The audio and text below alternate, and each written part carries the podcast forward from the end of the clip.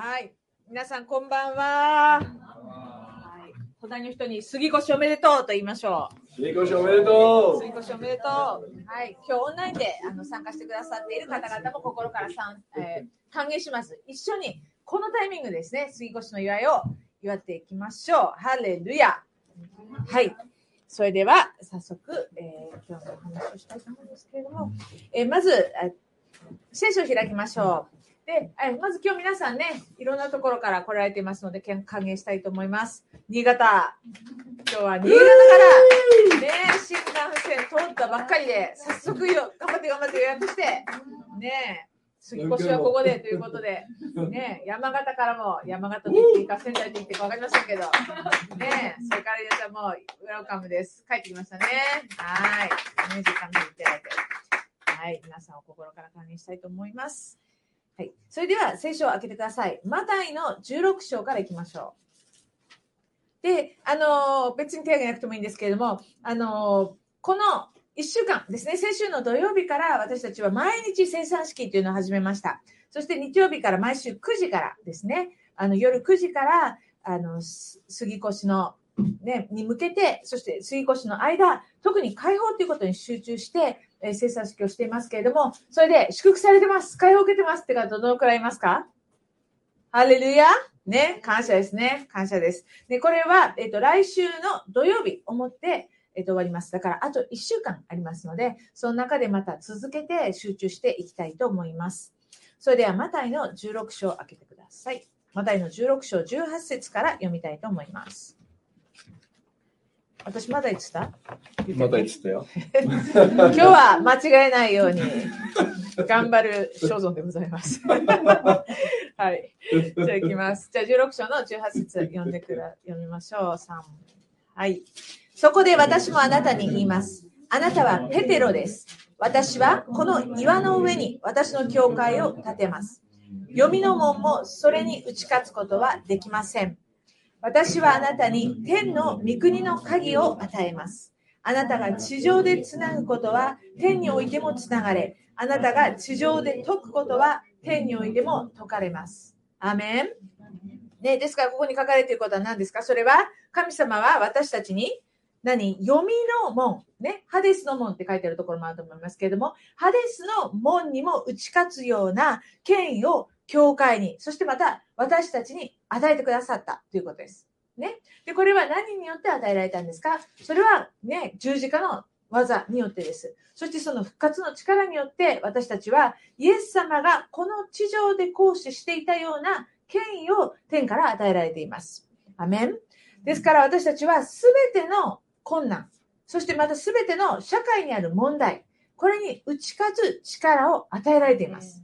ね、だからこの、大変な世の中なんですけれども、このままいったらやばいなっていう世の中なんですけれども、しかし神の解決策は存在します、ね、だから私たちは問題をこの地上とみんなと同じ目線で見るんじゃなくて、いつも天の見地から物事を見ていかなければいけません、ね、ですからそういう意味で私たちは決して否定的な状態によって押しつぶされたり、ね、する必要がないんですね、だからそのような大変だ、大変難しい状況だと思ったらですね、そこでいやでも神が言われていることは違うっていうふうにして、ここで否定的な状況に、同意したり、もしくはそれによって口を閉ざされることがないようにしていきましょう。アメン。で、また何度も言いますけれども、覚え続けていきましょうね。これは私たちは今5980年代を生きているところです。80年はペイ、ね、ですから語り続ける言葉がとっても大切な10年間になっていきますから、ね、それを覚え続けていきたいと思います。ですから特に神様から預かった言葉、これを語り続けていくようにしましょう。アメン。ね。で、私ここ、1週間もうちょっとかぐらいすごく思わせて出ていることがあって、でそれは消極的な例。ね、英語で言うとスピリットオブパッシビティって言ったりしますけれども、この消極的な例、もしくは受け身の例、と決別するってことがすごいこの時期、そしてまた時代にあって鍵だなというふうに感じています。で、皆さん消極的とか、もしくは受け身的っていうと、なんかどんな言葉を思い出します？それとかどんな状況を思い出しますか？受け身的ってどういうんだろう？何だと思う？ちょっと言ってください。言ってください。何？受け身的ってどういうの？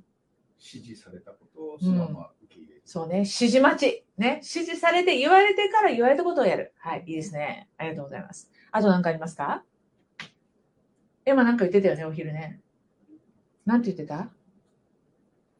覚えてない？あのね、他人任せってことだよねって言ったの。うん、他人任せ。これもそうだよね。消極的な例だよね。あとどうでしょ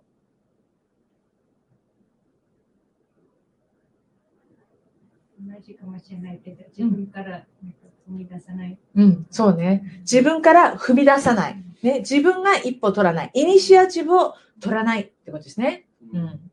いいですね。あとはどうでしょう？周りと同調する。ああ、なるほど。周りと同調する。うん、そうね。同調するっていうのはこれ消極的な例だよね。そうだね。うん。あとはどうでしょう？自信がない。ああ、なるほど。自信がない。そうだよね。自信がないから前見て合わせる、言われるまで待つってこういうふうになるわけですね。うんうん。あとはどうだ？あとないかな？考えない。考えない。なるほど。そうね。考えない。言われたことをただやる。ね。自分では吟味しない。考えない。そうね。そう。本当そうですね。そのようなこと全部。まさに、消極的な例。ね。もしくは受け身の例だと思います。ね。で、一つね、辞書で、受け身的っていうパッシビティって言葉があるので、それ見てたら、大胆さの対義語って書いてあったの。面白いと思わない？だからなるほどって思いましたね。はい。じゃあ、消極的な例っていうのは、どこで見ることができるんだろうかって考えたんですね。黙示録書きましょう。黙示録3章です。黙示録3章。これね、皆さんも、知ってる方多い聖句かもしれません。黙示録の3章15節からちょっと見ていきたいと思います。それでは、開けましたか？読みましょう。これはラオデキアにある教会に対して神が語られた言葉です。じゃあ15節から見ます。じゃあまず一緒に全部読もうかな、先ね。はい。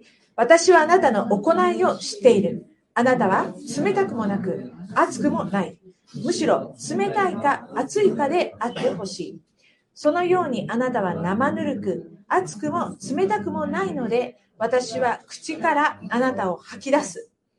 あなたは自分は富んでいる。豊かになった。足りないものは何もないと言っているが、実は惨めで哀れで貧しくて盲目で裸であることが分かっていない。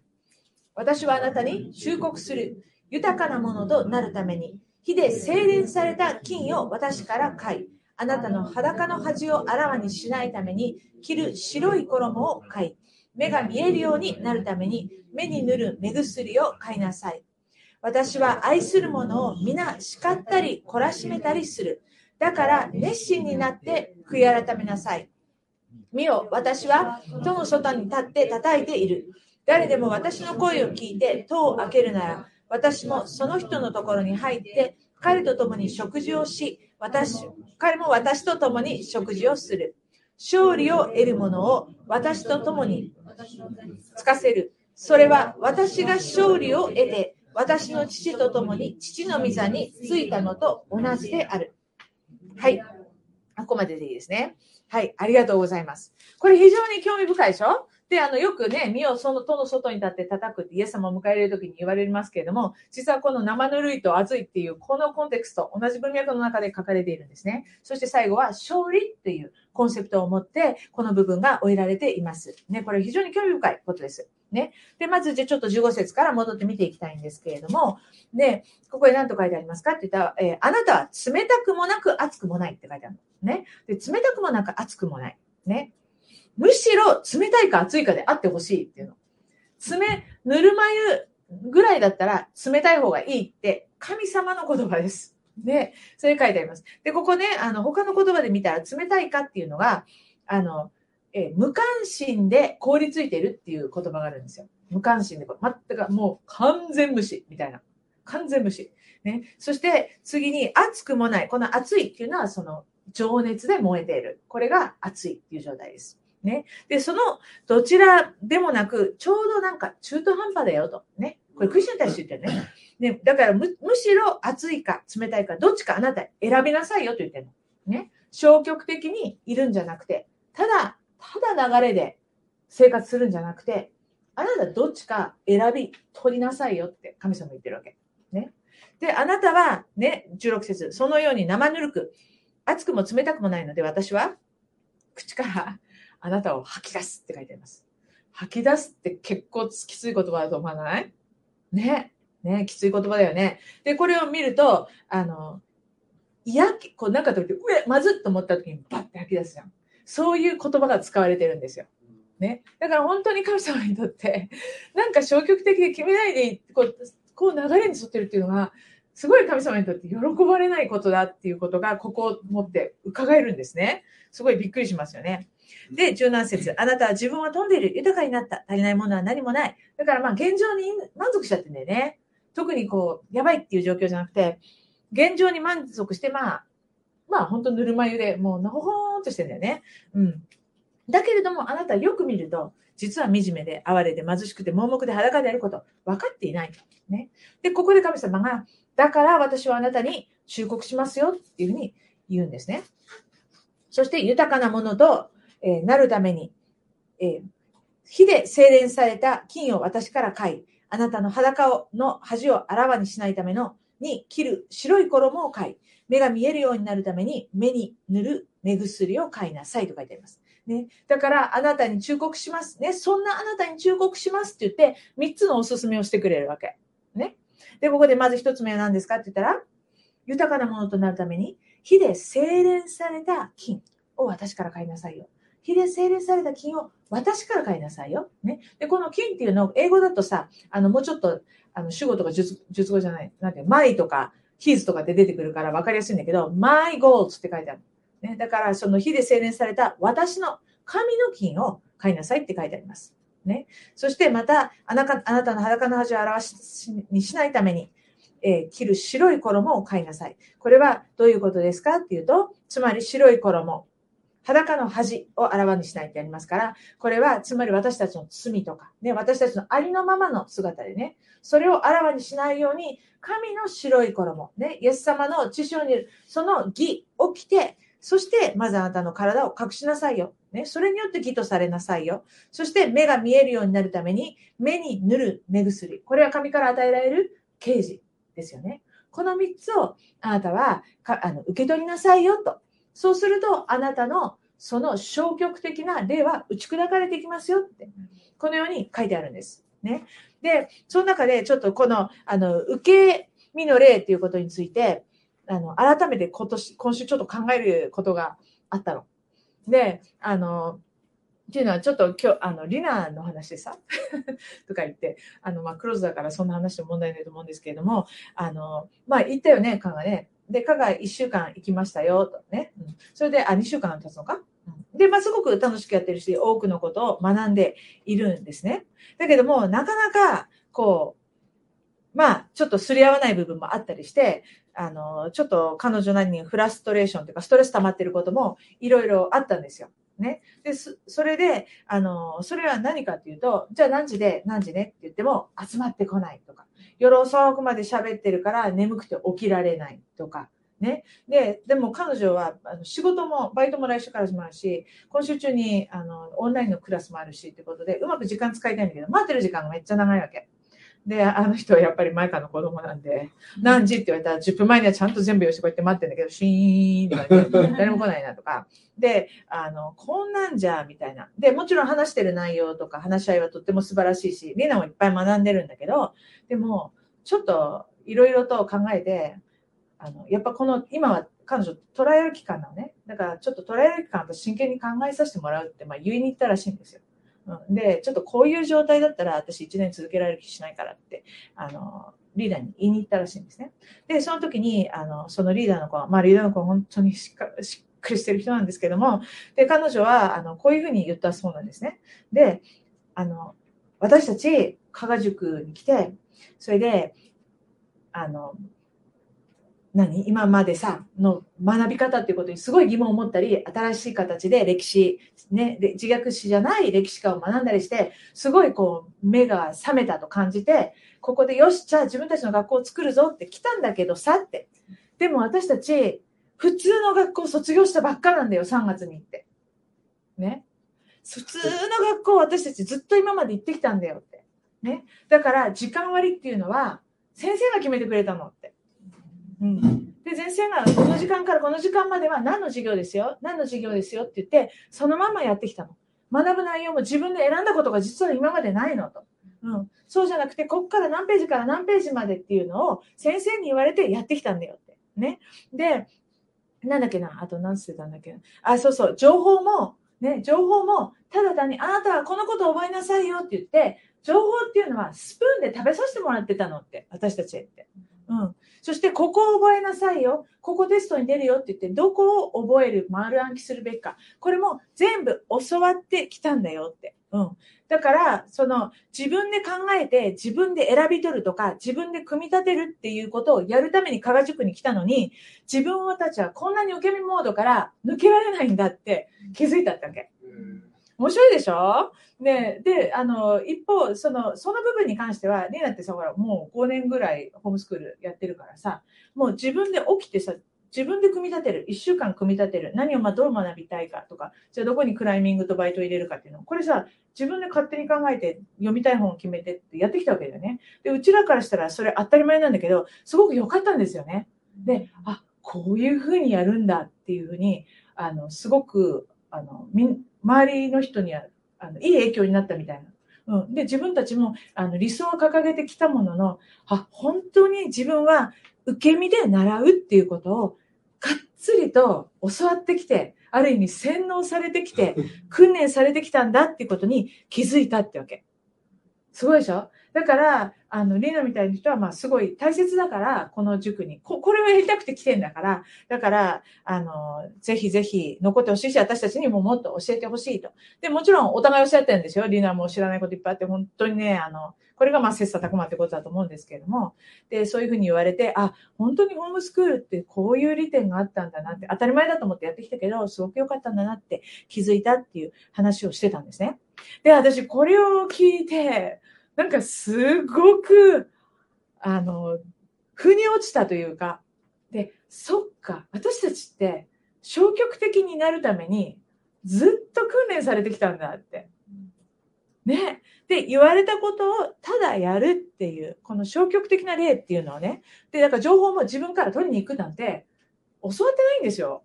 ね。情報っていうのは、これとこれを覚えなさいって言われて、それを覚えるって、これが教育だったんですから。ね、そして学校でもこうしてくださいって言われたことをそれをちゃんとやれることが教育だったんですから、ね、だからね、まあ、ぶっちゃけリーダーとして私もよくイライラすることってあるんですよ。例えば仕事とかでもさ、なんかさ、考えて動いてよとかさ、ね、でなんかちょっとさ、それ気づかないのとかって思うことあるわけ、リーダー側としては。ね、気づかないかなとかってさ、で気づかないなと思って、もう気づかないんだったら、イライラすると嫌だから、もう自分でやろうってやるでしょ。で、自分でやると結局は部下が育たないとか、そういうことね、おそらくリーダーの方々っていうのはすごい経験してると思うんですね。うん。で、なぜかというと、私たちの教育がお客様メンタリティを培うための教育なのよ。で、うわーって思って今回の話聞いてリーナと、いや、めっちゃなんか、なるほどーって思って。ね。だから、すっごい学校でもなんかあると、先生どうしてくれるのになっちゃうわけ。ね。で、先生に文句言っていく。ね。それってまるで客じゃん。ね。それ客メンタリティじゃん。ね。で、学校でも、政治もなんかあると、私たちが選んだ人であり、政治は、私たちも政治に関わってるはずなんだけど、政治家どうしてくれるのとか。かといえば5000くれるのありがとうとかね。で、そんなんでもう完全に奴隷じゃないのと思って。ね。で、それが私は今週すごい衝撃的というか考えさせられましたね。で、私参政党っていうのに入ってるんですけどって皆さんよくご存知だと思いますけど、で、よく街頭演説とか行くと、神谷さんのことをよく、神谷さんっていう、まあ、事務局長の人がいるんですね。で、その人を、みんなが応援してますって言うの。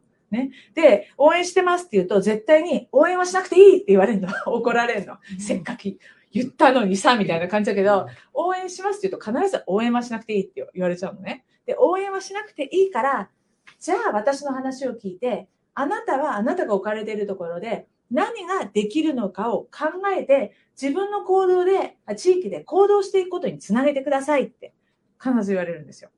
ね、それで、支部っていうのはそのためにあるんですよって。だから皆さんその支部に入って、そしてそこで自分の地域で何ができるかを考えて行動をしていってくださいと。ね、そこでまた地域の問題を話し合って、そしてそれを政治に反映していく方法を考えてください。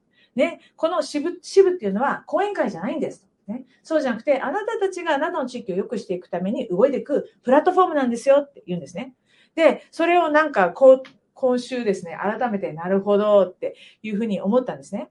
で、まさにこれは神の御国に直結することであって、ね、私たちが神の御国のレムナントとして立ち上がるためには、消極的な例は完全に追放されないといけないんです。アメンですか？アメンですか？で、よくね、私はリーダータイプじゃないって言うでしょ？みんなリーダーよ。みんなリーダー。じゃあちょっと言ってください。私はリーダー。じゃあ隣の人に言ってください。あなたもリーダー。あなたもリーダー。じゃあこうやって言いましょう。みんなリーダー。みんなリーダー。あなたもリーダーですよ。本当そうなんです。私ここからまずメンタリティチェンジだなってすごい思ったの。っていうのはリーダーじゃない人っていないんだよ。ね。だってお父さんの人どれくらいの？ね。お父さんは家族のリーダーだよね。おばあちゃんの人いますか？ね、おばあちゃんもリーダーだよね。おばあちゃん、例えば子供がとか孫が遊びに来ました。孫を預かってます。で、そこでリーダーとして教えていくことできるわけですよね。必ずみんなリーダーなんです。ね。だからまずそこのモードチェンジっていうことをしていく必要があるなと思います。アーメン。それでは先ほど、ヨハネの黙示録読んでましたけれども、18節のところでこのように書いてありました。豊かなものとなるために、火で精錬された金を私から買いって書いてましたね。火で精錬された私の金を私から買いって、こういうことです。ね。じゃあ、この金というのは何かね。それは神様の炎によって、精錬されたって書いてあるでしょ。火によって精錬されて出てきた金というのは何かというと、全部この金かすっていうのが取り除かれた純金、より純度が高い金。ね。それが、精錬された金というものです。じゃあ金については聖書はたくさん語っているんですけれども、箴言の17章を開けましょう。箴言の17章です。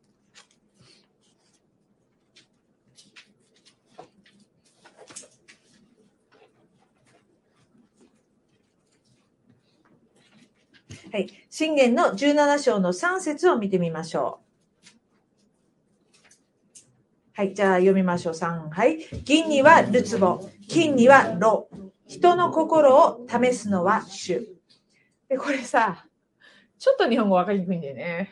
で、いろんな訳を見てみたんですけれども、TPT ってよくマイカがね、好きな訳は、金と銀は火によって精錬される。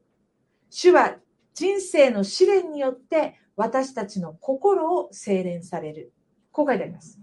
わかりやすいね。ね。だからそのように私たちの心を神様は炎を使って、つまり炎は何ですかって言ったら、人生の試練を使って、私たちの心をよりピュアなゴールドとしてくださると、このように書いてあります。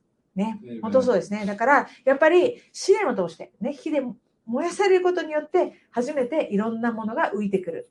そしてそれを取り除く。ね。だからまさに今やってるのは私たちがしてるのはそのプロセスです。ね。そうだよね。解放されることを神に気づかせていただいて、そしてそれを取り除く。パンダネを取り除く。ね。これがまさにこの金かすを取り除くというプロセスと同じです。それではもう一箇所見たいと思います。第1ペテロを開けてください。第1ペテロ、1章。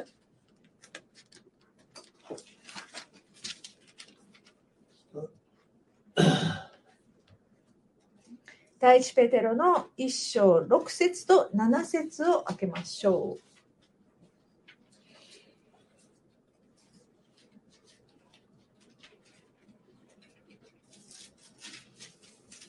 はい、じゃあ見ましょう。はい、そういうわけで、あなた方は大いに喜んでいます。今しばらくの間、様々な試練の中で悲しまなければならないのですが、試練で試されたあなた方の信仰は、火で精錬されても、なお朽ちていく金よりも高価であり、イエス・キリストが現れるとき、称賛と栄光と誉れをもたらします。はい、アメン。だから私たちは様々な試練で苦しまなければいけないんですけれども、試練で試されたあなた方の信仰は、火で精錬されてもなお朽ちていく金よりも高価ですと書いてあります。ね。だから神様の私の金を買いなさいってあったでしょ。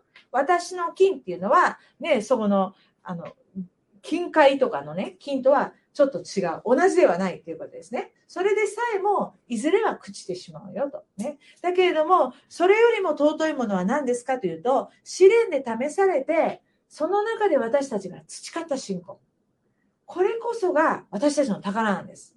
ね。今ね、なんか円も円高だしとかさ、ドルもどうなるか分かんないなとか、金本位制になるのかなとか言って、金買った方がいいのかなと思うかもしれません。ね。もちろん、それは悪くはないんですけれども、それよりももっと高価なもの。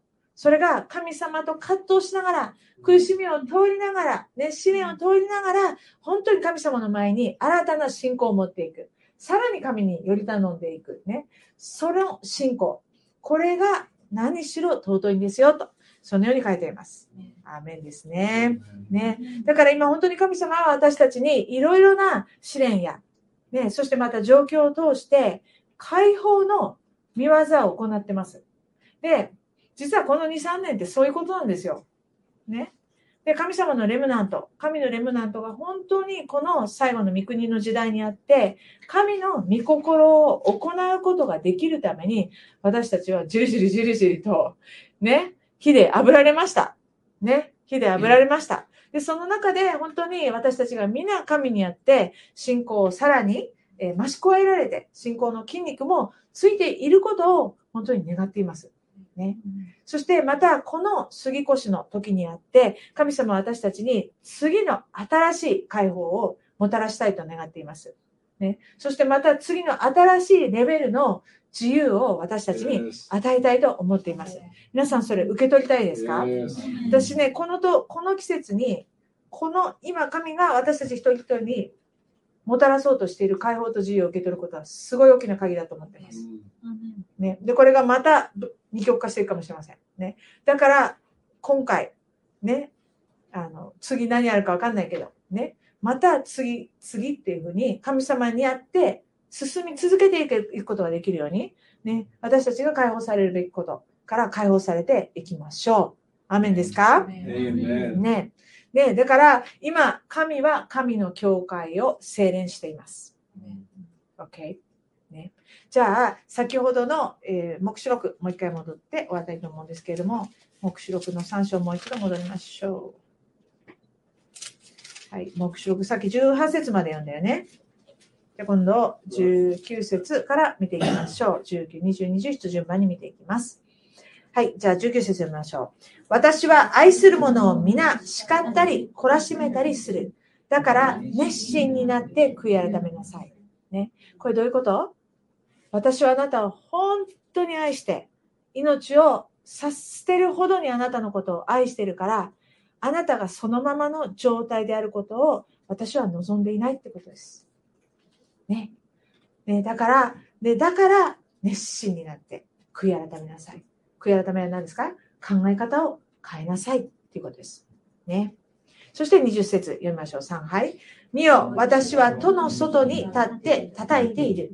誰でも私の声を聞いて戸を開けるなら、私はその人のところに入って、彼と共に食事をし、彼も私と共に食事をする。ね。だから私は、ね、戸の外に立って叩いてます。ね。そして私の、あなたの心に入れてください。そして一緒に食事をしましょうっていうの。ね。皆さん質問ですけど、玄関先で、ああ、どうもどうも、バイバイっていうのと、あ、いらっしゃいいらっしゃいっつって、ね、ここのテーブルまで来てご飯食べるのどっちが仲いいの？どっちが仲いいですか？食べる方だよね。ご飯食べる方が仲いいよね。ね、だから神様はそのように食事をするっていうのは、本当に親密な関係を持って語らうっていうことです。ね。親密な関係を持って語らうってこと。ね、そのことを神様は望んでいます、ね。だけれどもそれはこの18、19の流れの後にあるわけ。20節。ね。そしてそうしていくことによって本当に神様と親密な関係を持って語らっていくことができる。そうすると21節になるわけです。21節を見ましょう。3、はい。勝利を得る者を私と共に私の座につかせる。それは私が勝利を得て、私の父と共に父の御座についたのと同じである。アメン。ね。だから、勝利を得るもの。私たちがなりたいのは、勝利を得るものです。ね。命からがら、火の中をくぐり抜けて天国に行くクリスチャンじゃなくて、勝利に満ちてるクリスチャンに私たちはなりたいんですね。そうですね。アメン。ね、そしてそのように勝利を得るものは何ですか？私と共に私の座につかせる。私の座っていうのはどういうことですか？それはまさに私が勝利を得て私の父と共に父の御座についたのと同じように私はあなたを私と共に座につかせますよと言うんです。この座っていうのは何ですか？それは裁きをなす座ですよ。権威を行使する座なんですね。そこに、だから勝利を得るものっていうのは、神の権威によって裁きを行うもの。ね。裁きを行うって、まあわかりますよね。説明いらないよね。うん。その悪い意味じゃなくて、本当に神様の、審判。審判も、まあ良くも悪くも捉えちゃうけど、とにかく神様の言葉を制定することができる。そういった権利を与えると書いてあるんです。ね。これを、私たちはこのような勝利を得るクリスチャンになりたいですね。アーメンですか？じゃあ最後にもう一度先ほどのマタイの16章戻って、ね、そしてその御言葉を受け止めながら宣言して終わりたいと思います。マタイの16章にもう一度戻りましょう。マタイの16章で、そこで私もあなたに言いますの後、あなたで、ペテロですというところから読みましょう。いいですか？3、はい。あなたはペテロです。私は岩の上に私の教会を建てます。読みの門もそれに打ち勝つことはできません。私はあなたに天の御国の鍵を与えます。あなたが地上でつなぐことは天においてもつながれ、あなたが地上で解くことは天においても解かれます。アーメン。はい、皆さん立ちましょう。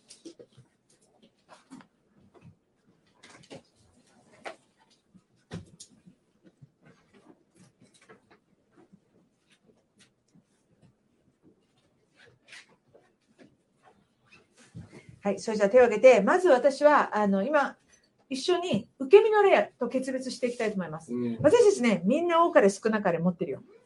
ね、持ってるよ。そりゃそうだ。この国に住んでね、っていうかこの地球に住んでるんだからね。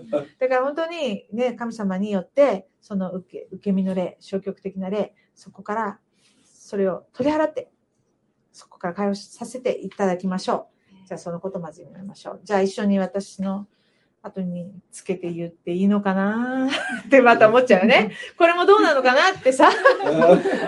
ねえ、これいいのかな。どうやってやったらいい？なんか違うことやろうか。何やる？どうする？私の後につけて言ってくださいっていいのかな。悩むね。ねえ。じゃあ、わかりました。こうしましょう。マイカさん。なんか弾いてください。はい。OK？ そしてそれぞれが神様の前に自分の言葉で考えて、そして決別してください。で、特にその中で自分が示されたことは具体的に悔い改めてもいいしね。それをそれぞれが自分の口で声に出して宣言していきましょう。はい、どうぞ。じゃあマイカさんお願いします。大きく弾いてください。大きく弾いてください。はい、やります。